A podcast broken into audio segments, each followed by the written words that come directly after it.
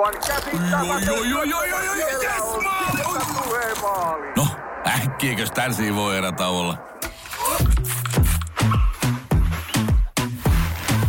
Tule sellaisena kuin olet, sellaiseen kotiin kuin se on.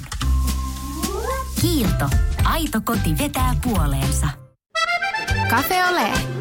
Kahvihetkiä maailmalla. Hyvää huomenta. No huomenta Lilli.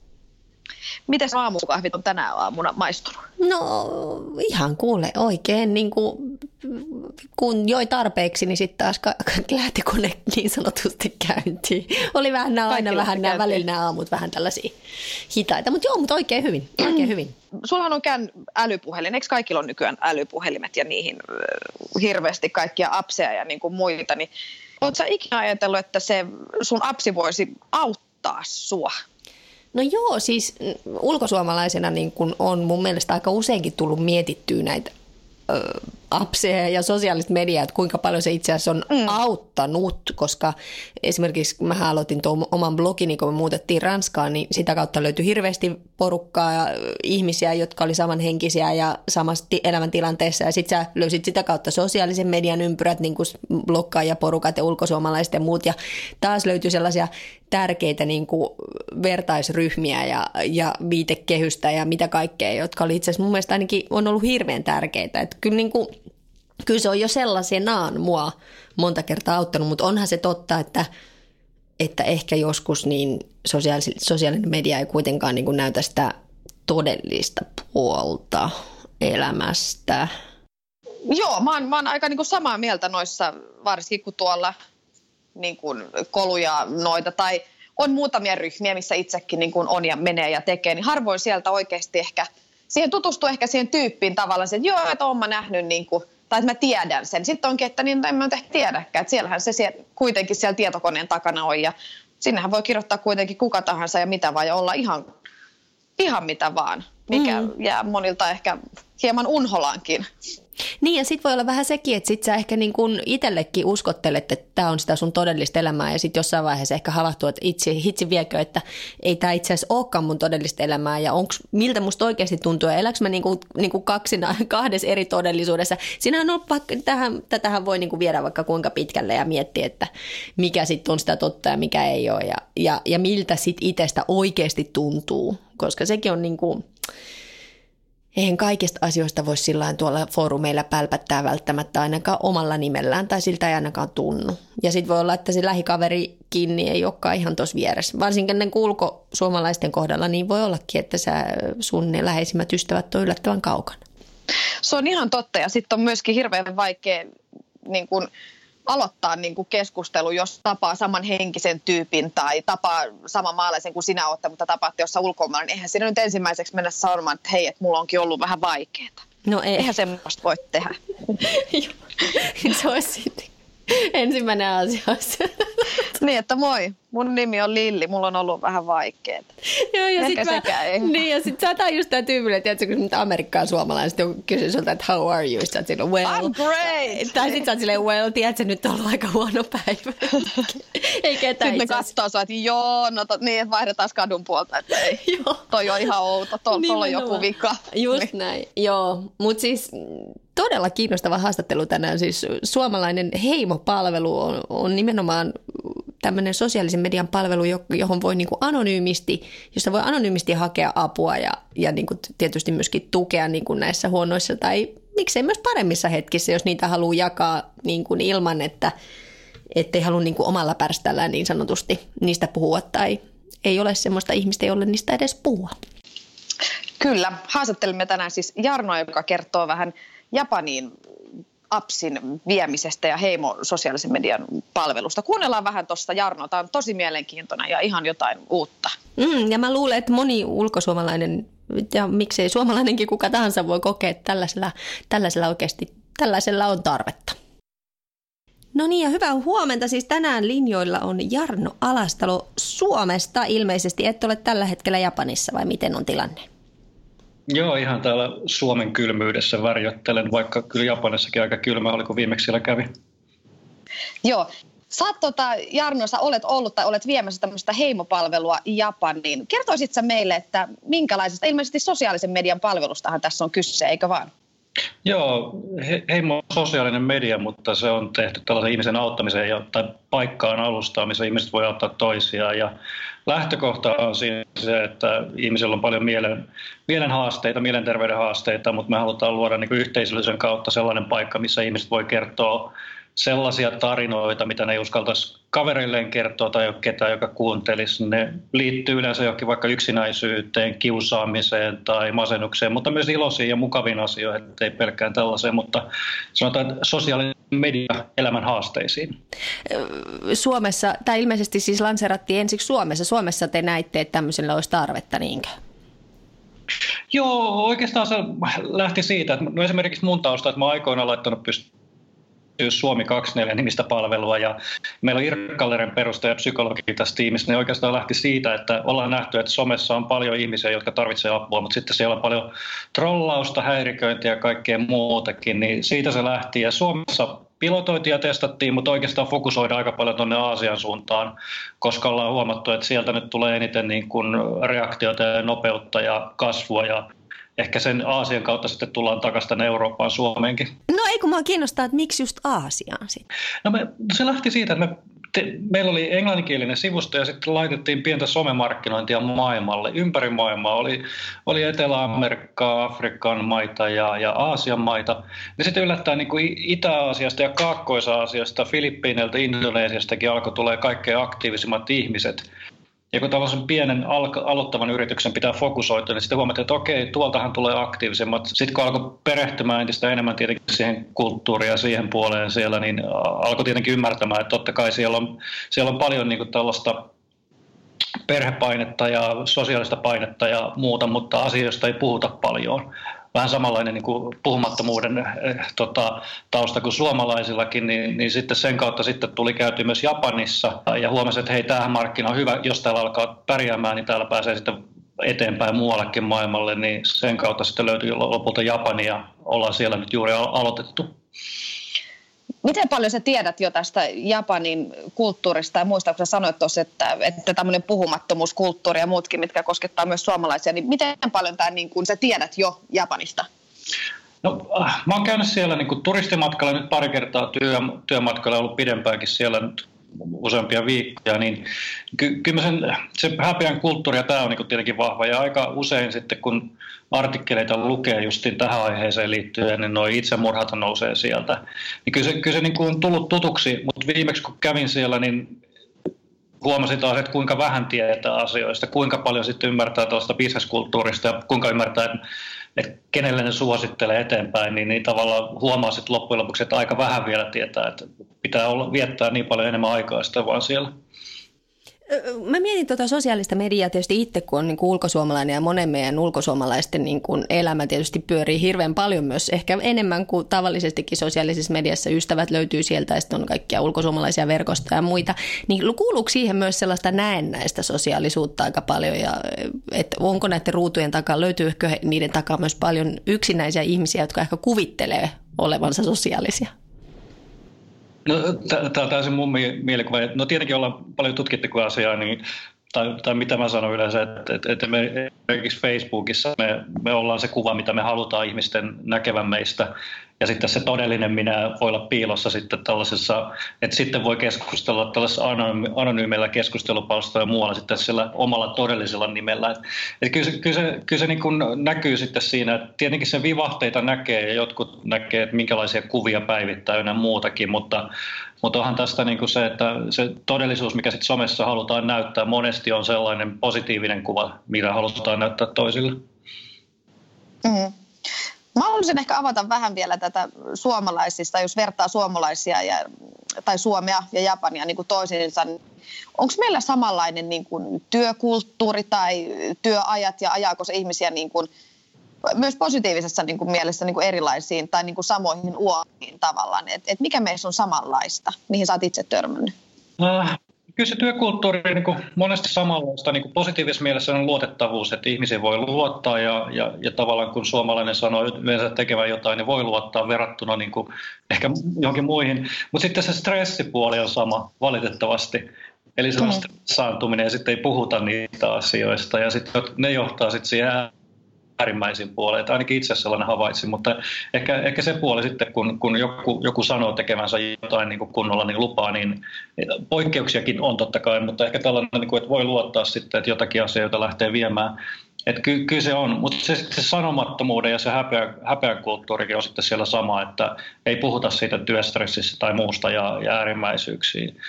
Mutta se on, se on sitten, että Suomessa mun mielestä nyt ollaan siitä, että ylityö tämän, tämän tyylistä asiat alkaa olla niin kuin ok yrityksissä ja niin kuin, ettei pakoteta työntekijöitä tekemään niin kuin älyttömiä ylityötunteja, niin se, se on täysin eri sitten. Että Japanissa, Japanissa nyt juuri justiin siellä ylpeillään sillä, kun oliko se nyt hallitus on määrännyt, että kuukaudessa ei enää saa tehdä yli 70 tuntia ylitöitä, niin se on, se on jo iso saavutus siellä. Et se vähän niin kuin Apua.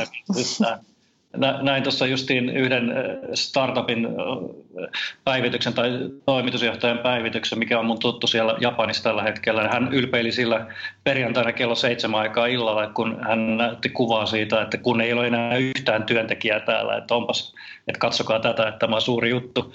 Niin ky- kyllä se ylityö ja tämän tyylinen juttu on niin sitten taas sellainen, mitä ymmärrän. Ja, ja, ja totta kai siellä on erilainen lomapäiviä niin paljon kuin Suomessa. Mä uskon, että Suomessa jotenkin ehkä alettu ymmärtämään tämä stressi, lepo ja tämän puolessa, niin ehkä siinäkin puolessa on tulos muutosta verrattuna Japaniin. Ja ehkä Suomessa ja Japanissa on myös se, että, että ollaan aika sellaisia suorituskeskeisiä ja ehkä mitataan niin kuin ihmisyyttä ja niin kuin hyvinvointia myös sillä, että miten paljon sä oot suorittanut, minkälaisia suoritteita sä oot päivän mittaan tehnyt, ootko käynyt työpäivän lisäksi myös hoitanut kaikki muut asiat ja velvoitteet ja näin, ja ollaan semmoisia velvollisuuden tuntoisia myöskin, mikä voi olla stressaavaa. Joo, ja se, se että jos, jos mokaa, niin se on sitten aika sellainen niin kuin edelleenkin, että, että pitää niin kuin, että vähän pelätään myös sitä, että mitä tehdään, että voiko, voiko tehdä näin. Että, että mulla on, niin Japanissa oli sellainen erikoinen, kun nyt oli siellä justiin heimoa viemässä, niin, niin juttelin sen paikan Fukuokan kaupungin edustajien kanssa, niin, niin siinä tavalla, kun he edustaa kaupunkia ja halusi auttaa kovasti, mutta sitten mä olisin halunnut tavata yliopiston väkeä, ja sitten he kovasti kysyivät sitä, että no minkälainen ehdotus sinulla on yliopistolle, että he haluavat tarkalleen tietää, että minkälainen ehdotus, mitä mä haluan ehdottaa niille, että mi, mitä me tässä yhteistyötä. Sitten mä koitin sanoa, että hei, mä haluaisin vain jutella niiden kanssa, että ainakin Suomessa startupeilla on tapana, että jutellaan ja koitetaan löytää niitä ongelmia ensin ja sen jälkeen vasta tehdään joku ehdotus, niin ne ei suostunut järjestää sitä tapaamista lopulta, koska sitten ei ollut konkreettista ehdotusta. Mä uskon, että sen taustalla oli justiin tällainen, että ei, ei uskalla niin kuin viedä eteenpäin, ellei tarkkaan tiedä sitten, että mikä se ehdotus ja voidaanko siinä epäonnistua. Niin ehkä tällainen niin kuin feilaamisen kulttuuri, mikä Suomessakin on vielä niin kuin sellainen vähän tabu, niin, niin tavallaan siellä on vielä vahvempi. Niin, niin nimenomaan tämmöinen niin kasvun, kasvunsa menettäminen.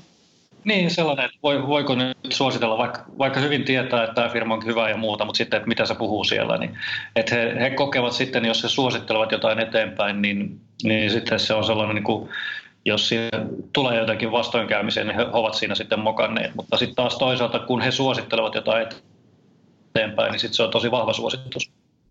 Niin, tietenkin joo. Se on. on onko sulla itsellä jotain sellaisia yksittäisiä tapaamisia ihmisten kanssa Japanissa niin kun, tämän lisäksi niin kun sellaisia henkilökohtaisia, jotka on jäänyt mieleen, tai tarinoita niin kun, semmoisista tapaamisista, jotka on jäänyt mieleen ja jolla sä oot todonnut, että ehkä, ehkä nimenomaan tämmöisellä palvelulla on suurikin tarve?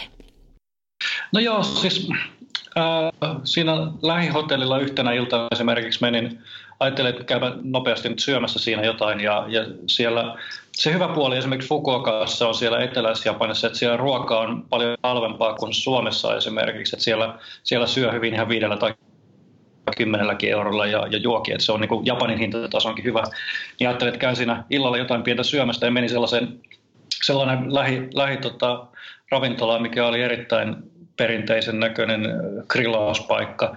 Siellä ei listat ollut, ei, he eivät, tarjoilijat eivät puhuneet englantia ollenkaan, mutta siinä oli yksi asiakas sitten, joka vähän puhui niin kuin sitten, sitten tota, englantia ja mä koitin sanoa, että joo, että voin ottaa yhden olusen tässä ja sitten tota, jotain ruokaa, niin niin tämä asiakas, yksi, yksi asiakas sitten alkoi sanoa, että hei, hän voi niin suositella tätä ja tätä. Ja sitten alkoi tulemaan ruokaa pöytään ja sitten keskusteltiin ja juteltiin ja, ja jotenkin saatiin läpi se asia, että, että tavallaan että mitä mä teen ja mistä tulen ja, ja, ja Suomi on tietenkin kova juttu. Ja sitten kerroin heimosta se, mitä sitä he ymmärsivät ja he olivat kovin odotettu ja sitten se, että he näkivät, että, että tätä tarvitaan Japanissa.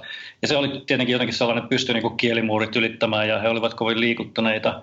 Ja sitten illan lopuksi tapahtui niin, että sitten tavallaan kun tämä asiakas oli lähtemässä siitä pois ja, ja, ja muuta, ja mä olin tietenkin maksamassa omaa laskua, niin hän sanoi ehdottomasti, että ei missään tapauksessa, että hän maksaa tämän, tämän laskun ja, ja hän on erittäin odotettu, että, että olemme, olemme siellä ja heimo on erittäin tärkeä ja hän haluaa tukea sitä, niin hän lopulta sitten kuittasi tämän laskun lopulta illalla, että mitä siinä kävi. Et siinä pystyttiin tarinoimaan niin kuin englanti, japani viittomakielellä ja, ja se jäi niin kuin mieleen siitä, että kuinka sitten pääsee kosketuksiin ihmisten kanssa, kun uskaltaa vaan mennä paikkoihin ja ja, ja sitten voi tapahtua tällaisia sitten, että joku, joku tarjoakin koko illan siinä ja se, se on heille kunnia-asia sitten myös sellainen, että on voinut tarjota se. Niin se jäi tällaiseen, niin kuin, vaikka ei sitä yhteistä kieltä aina löydykään, niin se on jäänyt sellaisen yksittäisen asiana mieleen. Toi on, toi on tosi koskettava kohtaaminen. Nyt vähän aikaa sitten netissä oli tämä iso kohu siitä Jenkki, Jenkki-vloggaajasta, joka oli käynyt siellä itsemurhametsässä – ja, tota, ja se tuntuu jotenkin niin kuin sellaiselta kamalalta ja niin kuin ylimieliseltä ja sellaiselta, että ei yritetäkään ymmärtää toista kulttuuria. Te päinvastoin niin kuin yritätte ymmärtää ja auttaa heitä niin kuin tavallaan niissä samoissa ongelmissa, joissa me Suomessa painitaan, eikö vaan? Niin se on ehkä helpompi myös lähestyä sit heitä. Joo, ja se on tärkeää siellä, että ei mennä niin kuin, että hei me tullaan nyt tuomaan mahtava palvelu sinne, että pelastetaan teidät. Ei missään tapauksessa niin, vaan se just, että saada, tällä hetkellä meillä on just tärkeää, että saadaan niitä paikallisia, niin kuin tällä, me puhutaan vaikuttajista, influenssereista, niin kuin niistä kertomaan heimoa eteenpäin. Että se on niin kuin paikallisten palvelu myös sen kautta ja, ja, ja siinä kohtaa.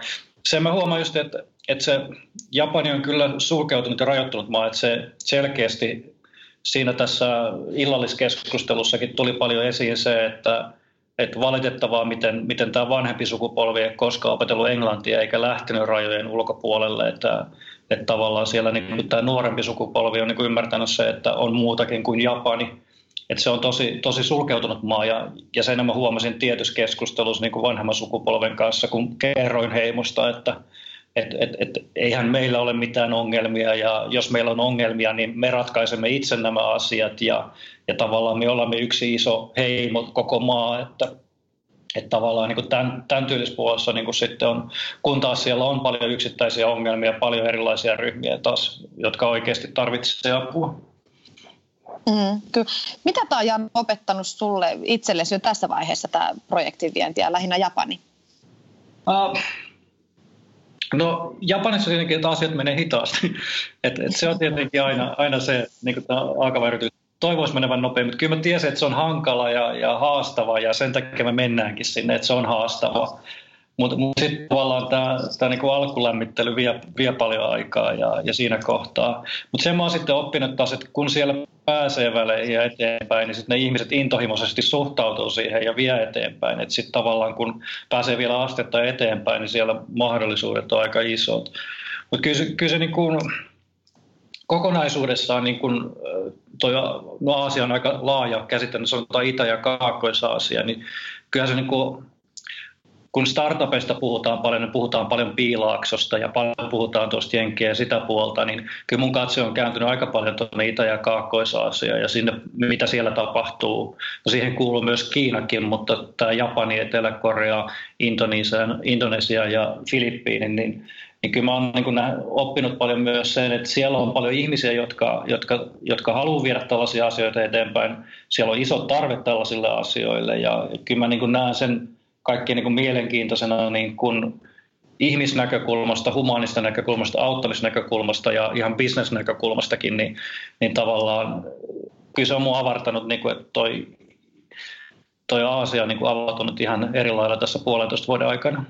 Niin ja sit, Hesarissakin oli juuri nyt vähän sitten sellainen kiinnostava artikkeli siitä, että me ei itse asiassa tiedetä tarpeeksi. Me puhutaan paljon länsimaista, mutta me ei itse asiassa tiedetä tarpeeksi syvällisesti, että mitä tapahtuu Aasiassa ja just nimenomaan Japanissa, puhuttiin Japanista ja, ja sehän on ihan totta, että että tota, se on ehkä maailma, joka on kuitenkin vieraampi meille kuin just niin kuin sanoit, piilauksot ja muut, tai ainakin monille meistä. Oh, ja Japanikin kuulostaa niin tutulta meille monelle, että ollaan nähty tota, anime ja muita mangaa ja sitä puolta. Ja, mutta sitten kuitenkin se, että kun sinne menee ja on viettää aikaa, niin ymmärtää enemmän, enemmän siitä niin kuin maailmasta. Että se on, että, että vaikka siellä on monet länsi, niin sanotut länsimaalaiset asunut pitkään, niin useamman vuoden, niin heilläkin on vielä haasteita ymmärtää aina, että miten tietyt asiat toimii ja muuta. Että se, siellä on tällainen feodaalijärjestelmä edelleenkin ja, ja, ja, ja tavallaan se, että että miten asiat menee, niin se, se vaatii sitä ymmärtämistä ja tekemistä. Että siinä ei kannata niin kuin soitellen sotaan mennä tyylisesti että henk, henksejä paukutellen, että hei me, me tullaan täältä auttamaan, vaan se paikallinen ymmärtäminen on erittäin tärkeää. Kyllä se niin kuin, koko ajan niin kuin, tulee niin kuin tällaisia outouksia, mitä on tosi vaikea ymmärtää niin kuin, täältä suunnasta. Esimerkiksi tämä itsemurhat siellä niin kuin 22 000 itsemurhaa joka vuosi, mikä on sitten taas se ääripää, mitä meidän palvelu pyrkii niin kuin sitten tota estämään, niin että ihmiset juttelisivat niistä asioista ennen kuin menee äärimmäisiin tekoihin, niin, niin se kuulin siellä matkalla just, että miten sitten taas valtio on pyrkinyt ratkaisemaan tiettyjä haasteita, niin kun ihmiset teki paljon, tai tekee, teki itsemurhia paljon hyppäämällä junan eteen, niin se ratkaisu siihen tilanteeseen oli se, että et nyt tota, kun ihminen hyppää junan eteen, niin sen perhe, joka, joka, joka sen hyppäjän perhe joutuu sitten korvaamaan kaikki ne kulut, mitkä siitä aiheutuu. No tietenkin, kun siellä on tämä häpeä eikä haluta niin perheelle pahaa, niin sitten se on vähentynyt se, se tekeminen, mutta tämä ehkä kuvastaa sitä tiettyä, minkälaista ratkaisukeskeisyyttä sieltä mm. löytyy, että miten pyritään sitten niitä tekemään. Tai sitten justiin tämä ylityötunnit, että ei saa tehdä yli 70 tuntia. Niin, mutta tavallaan ei niitä pidä ehkä hyväksyä, mutta ne pitää ymmärtää, että tällaisia asioita siellä on. Mm, mm. Sitä mä haluaisin kysyä, että toisaalta tämä on niin kuin hyvä esimerkki siitä, että olette rohkeasti lähtenyt suomalaista palvelua viemään ulkomaille ja, ja oletko sitä mieltä, että suomalaisilla, meidän suomalaisilla olisi muutenkin paljon annettavaa maailmalle näissä, että pitäisi rohkeammin lähteä vaan virheitä pelkäämättä niin viemään omia juttuja vähän muuallekin? No kyllä, kyllä mä itse sitä mieltä, että pitäisi niin kuin ehdottomasti, että, että No ihan meillä on se niin kuin väkimäärä. Esimerkiksi tuo Fukuokan alue, mikä me nyt ollaan siellä Fukuokan kaupunki ja muuta sen alue, niin pelkästään Fukuokan kaupungissa on puolitoista miljoonaa ihmistä, mutta sitten siinä niin kuin ympäristössä Fukuokan läänissä on niin kuin viisi miljoonaa ihmistä. Eli tavallaan niin kuin melkein samalla vaivalla, mitä me täällä tehdään asioita ja käytetään, käytetään niin kuin aikaa ja, ja investointeja, niin me saadaan sitten siellä tavoite tuo kuitenkin sellainen X määrä ihmistä, että se on ihan erilainen niin kuin tehdä asioita siellä kuin täällä, koska se väkimäärä on niin iso ja sitten pystyy saamaan palautettakin ihan eri määrin. Että kyllä mä ainakin lähtisin tekemään ihan täysin kansainvälinen edellä. Suomi on hyvä pilotti ja testi ja tuotekehitysmaa esimerkiksi kyllä. Että täällä on niin huippukoodarit esimerkiksi, jos katsotaan niin teknologiselta puolelta ja tekijät, jos niitä vaan löytää. Mutta sitten tavallaan tällainen vienti ja tällainen puoli, niin kyllä mä kokeilisin ympäri maailmaa. Ja varsinkin kun on sosiaalinen media, kuten me ollaan tehty, niin ollaan saatu tavoitettu ihmisiä ympäri maailmaa aika kohtuullisen helposti ihan alkuvaiheessa, niin sillä pystyy kokeilemaan ja testailemaan. Mitkä on niin kuin Heimon tällaiset nopean niin kuin tulevaisuuden pläänit tälle vuodelle esimerkiksi? no edelleenkin Japani on fokus tällä hetkellä. Ja Japanissa me pilotoidaan nyt ensimmäistä kertaa tällaista kuluttajaliiketoimintamallia. Että se on, se on niin sellainen, että meillä on ensimmäiset maksavat asiakkaat siellä. Suuri osa heimosta tulee olemaan aina ilmainen ja on ilmainen, mutta oikeastaan tämä vuosi on sellainen, kun meidän sijoittajat ja muut ja, ja tulevat sijoittajat katsoo sitten sitä, että saadaanko me tästä kunnon liiketoimintaa. Nyt ollaan keskitetty palvelun rakentamiseen ja siihen auttamisen malliin ja siihen tekemiseen. Nyt sitten just näitä liiketoimintamalleja, että meillä on P2P-liiketoiminta ollut Suomessa, mutta nyt keskitytään tuo kuluttajaliiketoimintaan tuolla Japanissa ja muualla asiassa, niin sanotaan sellainen laajentuminen Japanissa ja liiketoimintamallien pilotointi niin on ne tämän vuoden fokukset ja teemat. Ja tietenkin meille tärkeintä on, että ihmiset saa apua. Että se on se ensisijainen mittari, että tietenkin että saadaan sitä palautetta ja, ja, ja, ja saadaan, niin totta kai entistä enemmän ihmisiä tänä vuonna toivottavasti saa apua heimon kautta. Hienoa. Tähän on itse asiassa hyvä melkein lopettaa. Meillä on nämä kolme kysymystä, jotka me kysytään jokaiselta podcast-penkkiin istuvilta. Nyt tässä tapauksessa tietysti vähän, vähän, vähän erilaisia, kun sä oot Suomessa ja oot niin viemässä palvelu ulkomailla. Mutta Lilli, go ahead. Joo, vähän käännellä. Eli jos olisit Japanissa, niin missä olisit ja mitä tekisit? Mä varmaan tällä hetkellä istuisin startup-kafeessa ja katselisin muita yrittäjiä niin kuin ympärillä ja ehkä törmäisin paikalliseen tuota pormestariinkin, koska se on sellainen keskittymä kaikille tekemiselle. Mitä ihmiset luulevat, että sun elämä on nyt? Äh, tällä hetkellä niin kuin vauhdikasta kansainvälistä startup-yrittäjyyttä, mutta taustalla on paljon myös mutkia ja kiviä ja mikä voi kompastua. Viimeinen kysymys, Jarno. Oletko onnellinen? Olen onnellinen. Hienoa, tähän erinomaista päättää. Kiitos paljon tästä palvelusta ja toivotaan oikein paljon onnea ja menestystä kansainvälisille markkinoille. Joo, Kiitos Jarno. aina tarvitaan. Kiitos. Kiitos, hei. Kiitos, moi. Kahvi on suomalaiselle myös valuuttaa. No mites? Paljonko sä tosta peräkärrystä haluat? No, jos nyt yhden kahvipaketin annat. Yhdessämme omaisuuttamme kahvia vastaan osoitamme hyvää makua ja pelisilmää. Kulta Katriina. Eläköön suomalainen kahvikulttuuri.